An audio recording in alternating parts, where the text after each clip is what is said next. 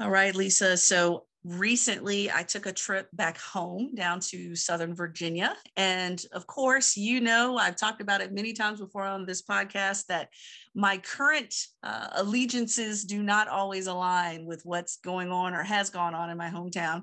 So, as you can imagine, uh, being at the playground with my sons and seeing F Biden flags on the back of people's pickup trucks and so forth it's expected, yet it's still jarring to the eye. Let me put it that way. When you've been away yeah. from Southern Virginia mm-hmm. for so long, mm-hmm. right? Well, I think I I'm just a glutton for punishment because also while I was at home trying to relax and chill, I guess Red Table Talk is supposed to be relaxing and chill until you find an episode on white extremists. oh my goodness. Thinking, okay. Oh yeah oh yeah i'm thinking oh i'm intrigued yet i'm in the wrong space and place to listen to this but i need to finish it right? So i ended up watching this episode of red table talk where Deeyah Khan uh, a filmmaker did a documentary called white right meeting the enemy and she instead of internalizing some of the harassment and discrimination and hate against her she decided to face it. And so she spent time interviewing prominent neo Nazis and white supremacists to pull together this documentary. And I found it so fascinating that some of those people turned a corner, um, realized uh, the flaws in what they were doing. And so part of me was like, hmm.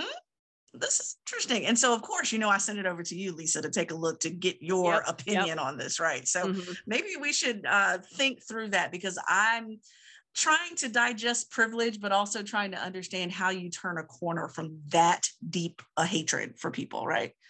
Yeah, I mean, I think it's thought provoking. That's a pretty massive 180 right in terms of right. how you're you're seeing the world differently after you've kind of taken that shift but even for the rest of us that don't fall into um an extremist category like how we come to understand our own privilege and then make a turn i think is an interesting area of exploration because it doesn't i don't know that it's always obvious to us how those realizations mm. kind of make us shift so i think there's a lot to talk about here mm, so let's talk about these 180s here lisa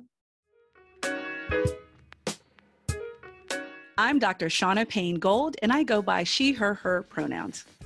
And I'm Dr. Lisa Ingarfield, and I go by she, her, hers. Welcome to Unfazed, a podcast to disrupt your normal and challenge your brain to go the distance.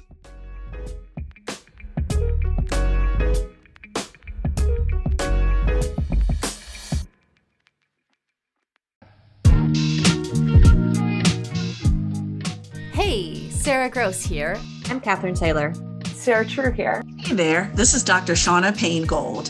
Selene here. I'm Haley Chura. Hey, it's Alyssa Godesky here. I'm a professional triathlete, Ironman champion, professional triathlete, health and fitness writer, a gravel cyclist, two time Olympian, and former All American triathlete, founder and CEO of Feisty Media. None of us would have had the opportunities we've had in sports without the passing of Title IX and the changes that came in its wake. So, as the hosts of Feisty Media's podcasts, we decided to band together and create a series to tell the stories behind the law that changed everything. This special series will be presented on the Feisty Women's Performance Podcast feed. Subscribe now to the Feisty Women's Performance Podcast. This is nine. Nine. Nine. Nine. Nine. Nine. Nine.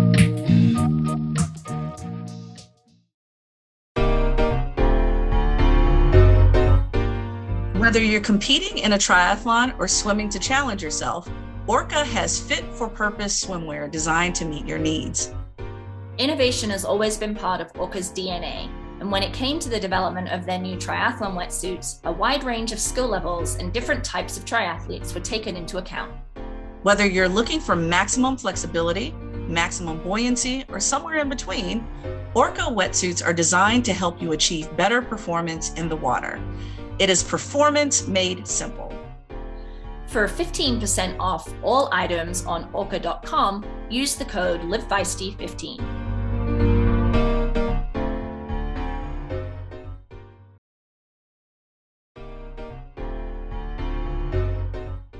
Whether you run, ride, hike, or swim, you understand what it means to push harder, reach farther, and go the extra mile. This relentless drive runs in your blood. That's why Inside Tracker provides you with a personalized plan to build endurance, boost energy, and optimize your health for the long haul. Created by leading scientists in aging, genetics, and biometrics, Inside Tracker analyzes your blood, DNA, and fitness tracking data to identify where you're optimized and where you're not. You'll get a daily action plan with personalized guidance on the right exercise, nutrition, and supplementation for your body. And when you connect Inside Tracker with your Fitbit or Garmin, you'll also unlock real time recovery pro tips after you complete your workout. It's like having your own personal trainer and nutritionist in your pocket. For a limited time, you can get 20% off the entire Inside Tracker store. Just go to insidetracker.com forward slash feisty and use the code feisty for 20% off. That's insidetracker.com forward slash feisty.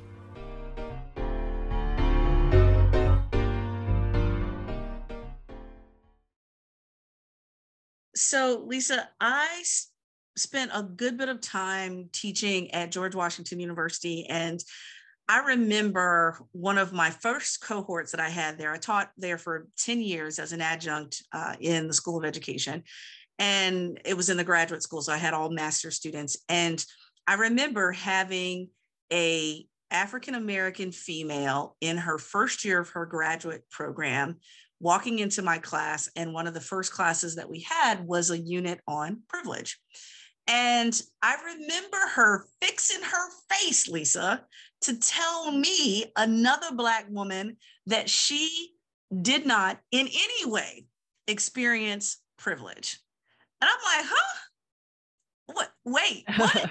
oh my oh my is right exactly and so then i, I am trying to stick to my usual uh, call in not call out principles here. I'm like okay i need to get curious about this. How in the hell does she think that she doesn't have privilege when she is number one a student of higher education number two a graduate student which means you already have a degree and you're going for another one and number three you're able in some way shape or form to afford a private graduate education, excuse me, ma'am, no, that's not going to work for me. We, clearly, we have some work to do, and clearly, you need to sit in the front row of this class for you to understand what the hell is going on here because she didn't get it. She did not get it when it comes to privilege. And I, I think it was because she only understood privilege from the white lens of it. And that was a shame. So we had some work to do there. So I'm curious, did you feel like you broke through? Like, was there an awareness after taking your class that privilege extends beyond race? Well, you know, I think that's what made it pretty cool, though, was that there were more African Americans in that class. And fortunately, I was able to ask enough questions to draw out different types of privilege across the classroom. And so I didn't have to necessarily, you know, of course, not make an example of a student, but I think other students came to self realizations that she observed and then applied it to herself. Um, and so, but then again, you know, I'm thinking to myself, she can't be the only person that assumes that the only privilege on the planet is white privilege she can't be the only one that thinks that right, way. Right, right, right. I think right now also we talk about we're talking a lot about white privilege, right? In the ways in which um, individuals enact behaviors that are born of that and systems reinforce mm. racial oppression.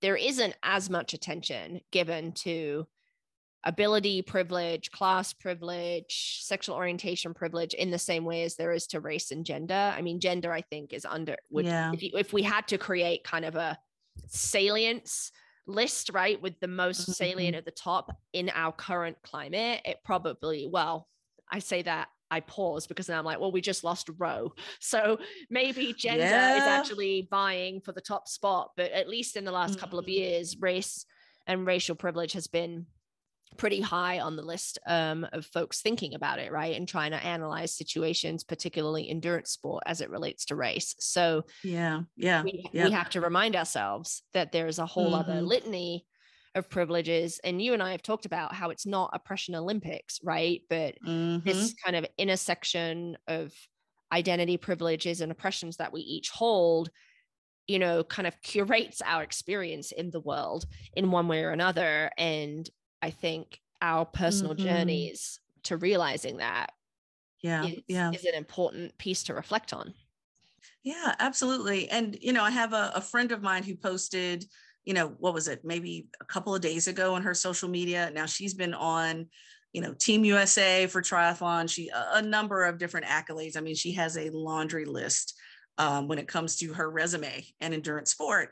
And it's not unusual and uncommon for her to have some type a arrogant white guy kind of insinuate to her or say it flat out oh well this must be your first ironman or this must be your first triathlon. And she's been on team usa but the assumption is the both and because she, she's privileged in that she can afford to do what we do right? Highly educated woman but she's also not privileged in that her skin color. She identifies as a muslima. There's a number of different things and holding all of that at the same time. So i think you're onto something around what fights for salience in the moment. On one hand everybody's happy to be out there because we can afford the bike and we can afford the running shoes and we can afford to train and we can afford the registrations and we can afford to get there.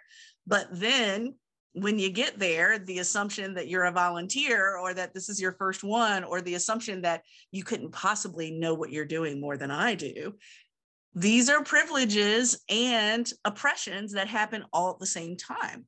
And so the same mm-hmm. dynamic that was mm-hmm. happening for the uh, the woman in my class happens in endurance sport every single day, every day.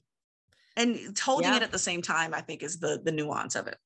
Yeah, I think that's actually very hard to do, right? Once you um, have grown in your awareness around your identities and the privilege and the oppression that exists or within that it's quite difficult to sit in both of those spaces at the same time um, and i think that we are not taught to do that right? Like none of us have had any kind of like formal education in how we should manage those contradictions because i think that you get the cognitive dissonance piece that's happening there. Well if i'm experiencing oppression based on my age so people are reading me either as too young or too old for example right? Then then my whiteness doesn't matter but that's also at play because the assessment of your age is also predicated on your whiteness so if you weren't white then the age piece would probably manifest differently right like and i think uh-huh. that it's uh-huh. really hard to think about that and and I don't know what it takes. I mean, you and I have talked about our own kind of journeys with different privileges, identity mm. privileges that we have. Like, you know, with this white supremacist that was on the Red Table Talk, you know, they mm-hmm. described a situation where the the filmmaker talked about how being a young child at a rally and how white supremacists made her feel as mm. a um, young um, girl of color. And that resonated with this white supremacist, right? But I can't imagine mm-hmm. it was just that that mm. that pushed him to go mm-hmm. in a 180 degree opposite direction right so there's some kind of incremental change happening or awareness or is it something that predisposition mm-hmm. and open it like i don't know what that is right but yeah, um, yeah. i think about that for myself in that you know, most of the learning I did around privilege in any kind of de- with any depth happened after I came to the United States because it wasn't really being discussed um, in the UK. At least I wasn't aware of it. Maybe it was being discussed and I just wasn't aware of it. Um, but mm-hmm. it never, so it never felt jarring for me though. Like incrementally, mm. Like every time I learned about something, I'm like, oh, that makes sense, right? Like it made sense rationally and logically. That doesn't mean I don't feel guilt. That doesn't mean that I didn't feel hurt, right? But mm-hmm. I didn't, there wasn't like, I can't pinpoint a thing that I can say that's the moment that shifted my view on heterosexual privilege or shifted mm. my view on um, class privilege or whatever, right? Like, yeah, yep, yep, absolutely.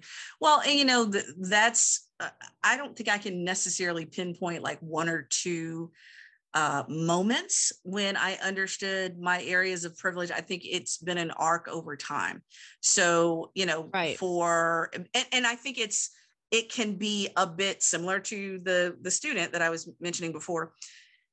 it can be extremely difficult to want to think through forms of privilege when you are part of a group, the only group that has been kidnapped and enslaved in this country. It's hard for anything yeah, to yeah. even be entertained beyond that right? So it's like you know you, I, I can't uh or, or you can but it is extremely difficult to think outside of that. So you want me to think about 1619 project while also thinking about my uh, protestant christian privilege at the very same time right like hold up wait a minute that's a little harder to do or you want me to think about um, blackness and lynchings when I was raised outside of a city named Lynchburg. But then you also want me to think about how I don't have to suffer um, any discrimination because of walking hand in hand um, in public with the person that I love because I identify as a straight person. Like uh, the, it feels as if it's almost like a, um, it's not a culture shock, but it, it is quite jarring in a way that's different because you're so entrenched in that priority identity group that has been prioritized as those that were most disenfranchised. So, you know, th- those are the areas that I think about often. But, you know, I think I've shared this particular piece before. The Protestant Christian piece didn't hit me as much until recently. I mean, I know I was aware of it, but as far as how entrenched it was, not until more recently. Straightness was part of the reason why I wrote my dissertation specifically on LGBT students and their um, coming out processes and how people really ostracize them um, in religious settings. And so, you know, I had a better handle on that. Um, but the Protestant Christian piece, it's just sickening. It's just sickening on a regular basis here in the US. Very sickening. So, when you say recently, how recently did that come to you? Um, I think it was probably in the last, I would probably say the last 10 years or less when the conversations about prayer in and around schools continued to bubble up, especially, you know, in my hometown area, Southern Virginia, et cetera. Because again, I really feel strongly that I'm wired differently. When my family and friends at home are extremely upset that oh well there you know there's no prayer in schools and i'm thinking to myself well which prayers are you talking about because you're okay with our prayers as protestant christians but if my friend who is muslim stops and prays five times a day in the middle of school then you would have a problem with it. Then you would label them as a terrorist. Then you would call them all type of extremists. So which prayer are you supporting? And so for me that's when i'm like y'all are sickening because the rules seem to only benefit us. And that's not okay with me that the rules only right. benefit us in this group. I'm not yeah. okay with that if you want to have yoga and you worship this chair in the middle of your living room then i believe you should be able to do that but you know again it, it's it's only when the rules are applied to you that you're okay with it and that's when yeah, you know that yeah. arc of you know, when you're from an extremely conservative Christian, Protestant Christian area of the country, it's not okay. You know, like mm-hmm, like even mm-hmm. as a mm-hmm. Christian, yes, I I pray, but I have a problem with us praying at a public school athletic event, not because I have a problem being a person of prayer, but because I'm not hearing anybody else's prayers being accepted. That's my problem with the bullshit. So, you know, being able to be okay with everyone's identity groups outside of our own, yeah, I sent it and it it's it's icky. Mm. it's it's beyond icky. Um yeah. Because I just see it. I see it so clearly. I'm like, I'm not okay with the rules only applying to us, y'all. I'm I'm not okay with that. Just not. Yeah. And I think what you're also describing is kind of a level of introspection, right? Where something started to like kind of scratch at you a little bit. And then you started to give it your attention and then you started to unfold and you realized the depth of it. And I think mm-hmm. that's a piece of it, isn't it? Like when you mm-hmm. notice something that doesn't, and it just doesn't sit very well, like mm-hmm. rather than ignoring that actually explore it and pull on the thread, I think. And oh, I, yeah. Oh, I yeah. We oh, yeah. Probably don't pull on the thread of some of those.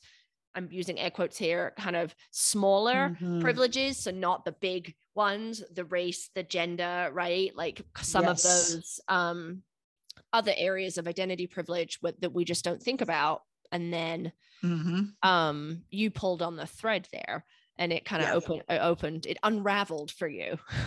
Oh yeah, big time, big time. And well, and you know, even like um, I'll give another example that's not related to endurance sport, but it is related to Protestant Christian privilege. The fact that, for example, uh, incoming Congress people or anyone that is being sworn into public service, and it being a a, a newsworthy story when the person doesn't place their hand on a Christian Bible. Yeah. Yeah. Like, I'm like, y'all, this is some bullshit right here, right now. Like, uh, uh, are you kidding? No, that's not okay. Now, yes, if I, y'all don't want me to be in public service at all because I cuss too much, but I'm just saying, if I was and I put my hand on a Bible, that would be my choice. But I'm also thrilled for that person that chooses to go to the Library of Congress and get uh, uh, Thomas Jefferson's um, other religious texts, which he had many of them, to use for their swearing in. But the mere fact that it is a storyline that we're using something other than a Christian Bible is just yuck to me. It's just yuck. Yeah. Like, why is that yeah. newsworthy? Yeah, that's a really great point, actually, thinking about how can we illuminate some of those other privileges that we don't think about very much is by probably by looking at the news because then those those moments that get elevated like what you just described as newsworthy they're newsworthy because they don't happen very often and they don't happen very often because they're not the norm and they're not the norm because they're not privileged right that's it that's yeah. it that's it yeah. yeah, so so the eh, I, I am in full support of that you know that public servant that's sworn in with their hand on the Quran, I'm in 100% support of it. And I think it's more than laughable that it needs to be newsworthy because we're now highlighting difference when we say we're all about difference. That's not okay with me at all. It's not okay. So, you know, I, I mm-hmm. notice it and not okay with it. And, you know, even some of the calendaring. So, for example, a lot of my friends who identify as African American, but they were born and raised kind of in New York and other areas where there was a larger Jewish population. They're very used to these more inclusive school calendars, for example, that are used to including Jewish religious holidays and so forth. Whereas me from Southern Virginia, it's like, it's Christmas and Easter, and that's about it. Okay, if it's not a Christian holiday, it's probably not, uh, the school calendar is not wrapped around it as much, much less any other religious holiday. And so, you know, just being aware of oh, so we can, yeah, okay, we're cool with Easter Monday, if you will, being off for school children, but we're not okay with being cognizant of Ramadan and when, for example, after school activities are scheduled because people need to break their fast.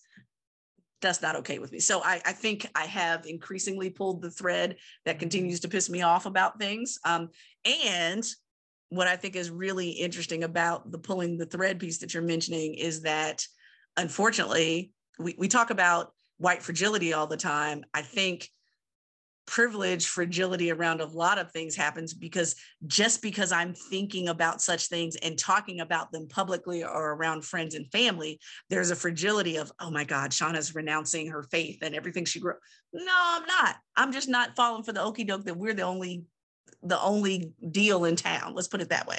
And so but but there's that fragility around oh if you even entertaining other groups then you are then in some way inherently rejecting all of your own faith mm, nah that ain't it yeah that, I, I don't I, I don't think that's fair to anybody involved yeah it's a great point like it's not all or nothing right um and so that, right. that is that fragility that's happening there and it's happening in different ways because the norm is being disrupted. And I think about religion in the context mm-hmm. of the, mm-hmm. the United Kingdom, right, which has a quote unquote state religion, Church of England, which yes. is Protestant, I think, Anglican.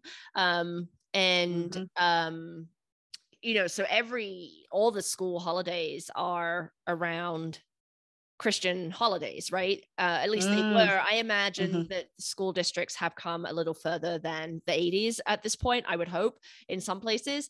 Um, but you know, like we they still have Easter holidays where you get two or three weeks off of school over Easter, and Good Friday is a mm-hmm. is a mm-hmm. national holiday, and Easter Monday is a national holiday. And I've had family members be like, "Oh, what are you doing over the Easter weekend?" And I was like, "Well." One, we don't get the days off, which is also weird, right? Because yeah. we get Christmas off, but not Easter so that i hmm. don't the already that's just weird in this country like the whole freedom mm-hmm. of religion mm-hmm. thing is like sometimes but not always right you know like it, it applies in one way and not an, another but um then it's kind of then you know i have try to have the conversation but why do you want to have easter and celebrate easter because it's fundamentally a christian religious holiday and to my knowledge you do not you know subscribe to said religion so right right what is right it right, that right. you're wanting but it's so ingrained right? Like that's right. it's so ingrained um mm-hmm, mm-hmm, absolutely yeah. Well and you know you're bringing up a great point. I mean I, that's what i was fearing because we talked about it before around what juneteenth may or may not look like moving forward in future years is that you know individuals who may not have a deeper effect or awareness of what Juneteenth really means will still be looking like, oh, do you have Juneteenth off? What are you going to do with your day? like, I, I, think we'll eventually get to that place with that as well, um, because eventually, just like our other US holidays, it will become ingrained in those ways. So I, I think that's, you know, another piece of the puzzle too. Um, but, you know, I think, you know, I'm always struck though, Lisa, about the privilege that comes with what we've talked about before on this podcast around money and the ickiness around privilege when it comes to money, whether it's filthy, stinking rich or I'm relatively comfortable or whatever level it is because you know i think it's extremely unless you're an economist in the us i don't think anyone really knows what level they're on. Um, and so given that uh, you know i still feel like there's something to be said when you can go into the grocery store and not necessarily look at prices. You pick up what you need, you pay for it, and walk out. Or being able to get to an actual grocery store with fresh produce because of where you live or the money that you have in order to pay for those products. So I, I, I think that, you know, class and money is it's it cuts across everything um, and it's just yeah. so insidious, so insidious in this country. Yeah, and what's funny is I growing up in the UK, and I don't know if any of any of the UK listeners on here would uh, agree, uh-huh. but I did not. I learned that the United States was a classless society. Really? In, yeah, in that, right? The you you think about the United Kingdom, it has the aristocracy and like lords and all that good stuff. And I don't know enough about it to describe it well, but there's very mm-hmm. entrenched, mm-hmm. there's a very entrenched, almost caste system in terms of class in the United Kingdom. Yes. A lot of generational wealth that comes down from like land ownership and kings and queens and blah, blah, blah, right? Mm-hmm. And um, so in that sense, the US doesn't have a class system, right? It's it's classless mm-hmm. because it doesn't have class in the same way that we might understand it from a UK lens, but it does yes. have class, obviously, right? Like a social yeah. stratification based on socioeconomic status. So I always find that interesting, kind of bridging the divide um, between how I understood class, social class, and money growing up in the United mm. Kingdom vis-a-vis how it's interpreted here. And, you know, I think I certainly probably would just put my family in middle class because that's what everyone mm-hmm. does, right? But right, right. in the UK, it's interesting because one of the um, vehicles by which you can move class would be education. And yeah. part of the reason for that, at least historically i believe that there it's diff- slightly different now but edu- higher education is free right? So i did not pay yes. a dime for my undergraduate degree. I had um, a student loan to pay for living expenses but i had no um, loans related to uh, getting the degree itself. And so when i would meet us people who were studying mm-hmm. abroad or in other ways and they would tell me that they're $70,000 in debt or whatever some I just could not wrap my head around it. So in the UK you get a degree you largely come out with very little debt so your ability to kind of then get a um, white collar position professional position whether that's a lawyer or whatever is a little more open to you because you're not saddled with tens of thousands of dollars of debt, right? That you're like trying to figure out how the heck are you going to pay and not go bankrupt. So that also shapes how we think about class yes. and wealth in the UK that's different to the US. I think some of the same broad issues exist, right? But because mm. class is so wrapped up in royalty and land ownership and aristocracy and such, yeah. it just I think I process it differently. So yeah, I, I do, I definitely have class privilege now, right? I because right, of what right. what you just described is going to the grocery store. I mean, less so right now because of inflation, but like I can go to the grocery right, store, right, and right, you know, right, right. not think about um mm-hmm. what how much something is. You know, I can get a mortgage, right? I can mm-hmm. pay the mortgage, right? I'm not a perpetual renter, so right. certainly but I think it's been a kind of interesting journey for me because I have all of this entrenched stuff around class from the UK. Whereas if you're wealthy, you're kind of an asshole. Mm. You know what I mean? Because it's like yes. the wealth you have is from is from this historic attachment to colonialism and aristocracy and owning people mm-hmm. not in the same way in the US right like but so it's like it's like I don't want to be one of them right? Like, because I don't have that. So it's been an interesting journey to think about it. But I, you know, I can mm. afford to do a mm. triathlon. I can afford to do a bike race. I can afford to right. buy a bike.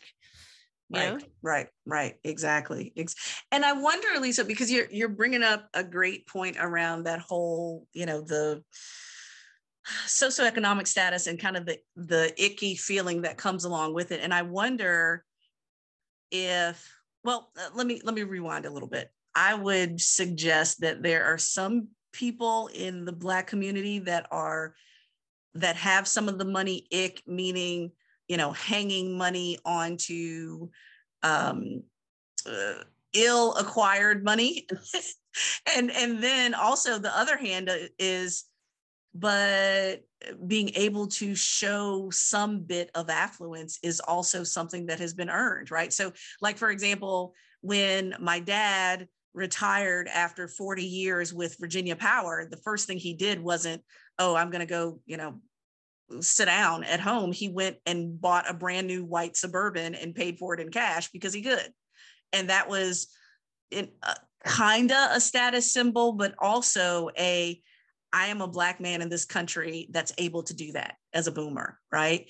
And so, you know, part of me kind of it, it gets a little interesting because in the black community we have lots of people that have acquired their money whether it's by in entertainment or by being an athlete or some other form of fame. And i'm not saying that there's anything wrong with that necessarily. Uh, and there's some ill-informed ways of acquiring money that also connect with the history of disenfranchisement right? So when you know, when Biggie Smalls talks about, you know, having to, you know, basically get diapers and milk for his baby girl by, you know, unsavory means. It wasn't that he wanted to do it by unsavory means, it was that he was forced to because of systemic issues, especially when it relates to Black men. So, you know, for me, I am constantly kind of trying to find the balance between um, what we talked about before, Lisa, um, have a, a person in the triathlon community, in the Black triathlon community, Daryl Freeman, that recently passed away um, down in Nashville, Tennessee, that was a well known millionaire businessman um, on the board of trustees of universities and, you know, came from very humble means. Well, we don't talk about the Daryl Freemans that are um, affluent. We usually talk about the Elon Musk that are affluent. And so, you know, to highlight money as being something that is philanthropic. I, I just think that we don't do that very often and we should. Um, and I'm not yeah. sure how to get the money ick off of that because it's clearly there, clearly. Yeah. There. Yeah. And, and one thing I, I didn't make explicit in my description of class and money in the UK is it's it's very much race racialized too, right? Because when we're talking oh, about like uh-huh. Mm-hmm. landowners and we're talking about the monarchy and all of that, quote unquote yeah. old money it's almost universally white people. Um, mm-hmm. So that also, I just thought about that when you were talking. I was like, I didn't make that point right? Because I think growing up, when I thought about class and money and wealth, I wasn't racializing it, right? It's Ooh, like, yeah, yeah, yeah. You know, mm-hmm. I wasn't doing that. I wasn't doing that intersection. Um, mm-hmm. and so it is, yeah. I mean, I think, I think we need to do more work on this class piece, right? And the ick around yeah. it and mm-hmm. the judgments that we make about people who do and do not have money and how they got them got it like in the uk like I d- distinctly remember family mm. members mm. deriding individuals who were almost always white because they were like new money right like they had like oh wow know, won the lottery or they had made money um you know grown up working mm-hmm. class or poor but they'd made money through some yeah. business means or whatever and yeah, they were yeah. like they were um yeah not not they were mocked a little bit right hmm. so mm-hmm, mm-hmm. that's really interesting so then i have to think about oh gosh so how much did that affect my sense of self growing up in terms of then wanting to uh, what does it mean for people to see me as yes quote unquote wealthy or new money right yes yes yeah well and you know that's such an important point that you're bringing up because i've been uh, reading some financial stuff and all of that and you know i remember growing up how it was almost a slur to call a kid a trust fund baby and now i'm finally oh. at the oh. place where you know that especially with my parents getting older my grandmother is 96 you know making sure, especially because I'm in one state, they're in another, making sure that financially things are put away for my sons. That's what we're doing is developing a trust for them. That used to be, I mean, a huge no-no. It's like, oh, you wow. you must be, yeah, you know, the the and and not to say that there's many zeros in these accounts. I'm just simply saying we're doing it as a legal means to not have to deal with mm-hmm, power of attorney mm-hmm. and so forth, things like that. But just the mere naming of oh well trey and kendrick are going to be trust fund babies like yeah see what for say that like 30 years ago it's like even if you were you wouldn't say it publicly you'd be like no yeah. be quiet don't say that and yeah. now it's like oh no i'm very grateful to say that right. my kids will be trust fund babies that they won't have to go through 17 layers of state law to get Oh as as yeah. my dad says, they won't have to go through 17 layers of state law to get the five dollars I left them when I'm out of here. That's what he says all the time.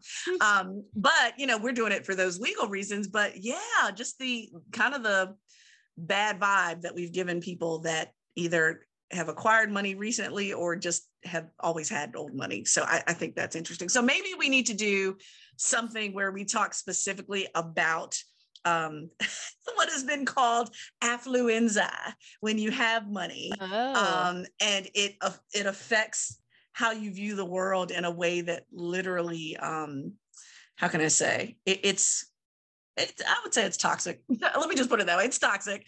Um, but yeah, maybe we need to talk about that a little bit more because you can't do endurance sport yeah. without at least some yep. money. Yep. You know? Yeah. I think yeah. that would be great. I haven't heard that term affluenza, but I think that we should write that down and definitely talk more about that because it's super relevant to yeah. endurance sport. Yeah. Absolutely. Absolutely. All right. Well, Lisa, I don't know if you had a hell yeah or a hell nah, but I'm just going to throw one quick one in. Hell yeah. Hell no. Um, again, kudos to all of the businesses and organizations that are stepping forward to continue to fight for abortion rights and access for the individuals who may need it uh, that work for them as employees. Yelp, as well as a laundry list of other organizations like Starbucks and so forth, are making sure that their employees have a budget and access to make that happen. So, kudos to you all for making sure uh, that that happens. Um, I remember seeing uh, W. Kamau Bell have a shirt on that said, uh, I am I am aiding and abetting abortion, right? Where it talked about how, you know, basically he was saying that he is going to support uh, the rights of, of those that um, choose what's needed um, for their health or simply just their decision with their body. So I'm really grateful for those organizations that are continuing to do that. Yeah. And I actually have a hell yeah, but um, it's the Presidential Medal of Freedom that yes President Biden gave to Megan Rapinoe and Simone Biles, um, yes. which was awesome for that. Um, but then the I guess the hell nah is going to be for all the haters that got pissed that uh, Simone Biles got this uh, presidential honor because she's so young, right? Because she's mm-hmm. the youngest mm-hmm. person, and how did she deserve this? Why did she get it?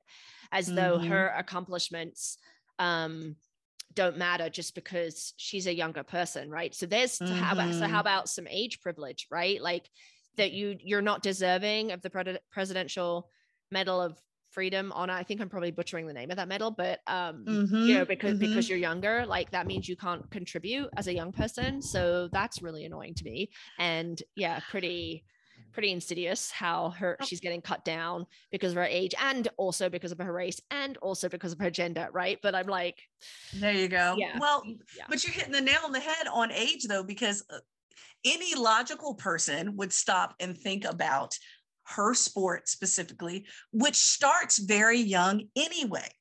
So when you start young, you can accomplish a lot young, which then means you will receive these awards and honors right. younger. Yes. Yes. So you don't have to be whatever age in order to get the awards. You're probably going to get them earlier because that is inherent to the damn sport come on y'all y'all y'all haters right. are not logical in any way shape or form so i, I hear yeah. you I, I, yeah. I know that's one of the many layers of of challenge when it comes to simone but come on y'all come on they they started when they were six seven eight years old yeah yeah. Come on.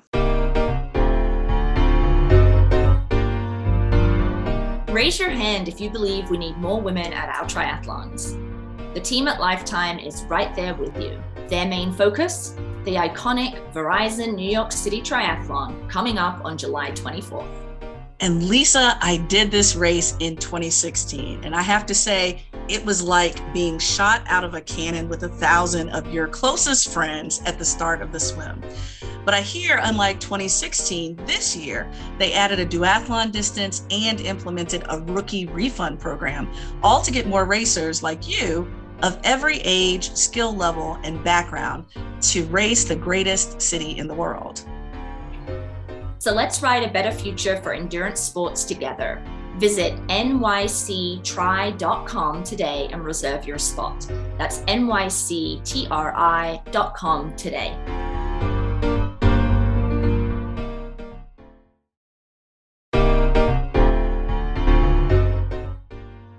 All right, Lisa, I have completely lost my mojo for cycling. It's nowhere to be found. But maybe with a brand new bike computer, I'll get back into the swing of things. I definitely know the feeling. Um, I did get a new bike this summer and a new bike computer. So I'm really hoping that those two will be the perfect match to get us back into our cycling routine. The Hammerhead Karoo 2 is the most advanced GPS cycling computer available today, with industry leading mapping, navigation, and routing capabilities that set it apart from other GPS options. Free global maps with points of interest included, like cafes or campsites. Lisa, you know we love our coffee, mm-hmm. but that means that we can kind of explore a little bit and we can do that with confidence and on the go flexibility you know, quite honestly, you sold me right there with the fact that it's going to tell me where the coffee is. I mean, that's that's really all I need. But also, the Karoo 2's touchscreen display is intuitive, responsive, and in full color. Yay. So your navigation experience is more like a smartphone than a GPS device. You'll see your data more clearly than ever, even in rugged conditions, since the screen is scratch resistant with anti glare and water droplet rejection. Oh my goodness. And I am so rough on my electronics. I need the scratch resistant piece right there. But you know, tens of thousands of cyclists have chosen the Karoo 2 as their trusted riding companions, including Flora Duffy. Hammerhead's Karoo 2 was named Bicycling Magazine's editor's choice in GPS cycling computers for the past two years and continues to collect accolades throughout the sport. So, unfazed listeners, we have an exclusive offer for you. For a limited time, you can get a free heart rate monitor with the purchase of a Hammerhead Karoo 2. Visit hammerhead.io right now and use promo code unfazed. And remember that's with a PH and at the checkout to get yours today. Unfazed, we have a promo code, Lisa. Woohoo!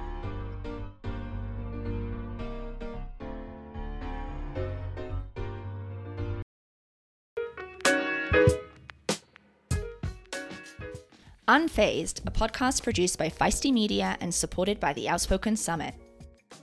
Edited and produced by the fabulous Millie Perry. Email us at info at unfazedpodcast.com and find us on social media at Tri to Defy, at Dr. Gold Speaks, or at Outspoken Women in Tri. I'm Lisa. I'm Shauna. Thanks for listening. Stay unfazed, folks. See you next time.